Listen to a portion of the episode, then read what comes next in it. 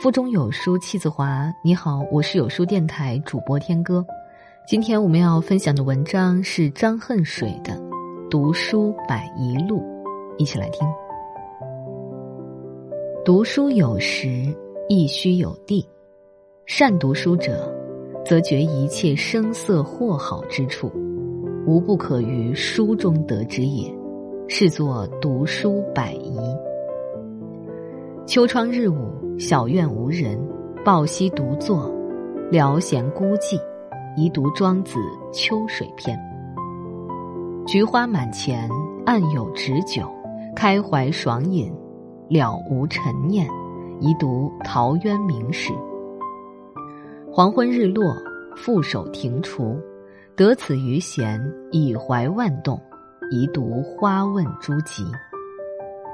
大雪漫天，炉灯小坐，人缩如畏，豪气如萧。宜读《水浒传》林冲走雪一篇。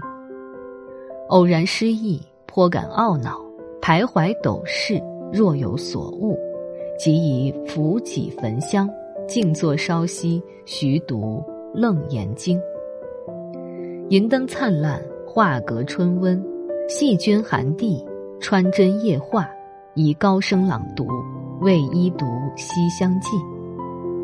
月明如画，清霜行天，秋叶迢迢，凉多客感。宜读盛唐诸子一唱三吹之事。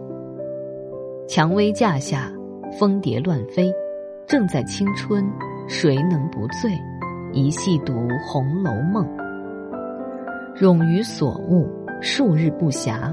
摆脱归来，俗尘满襟，宜读《史记·项羽本纪》及《游侠列传》。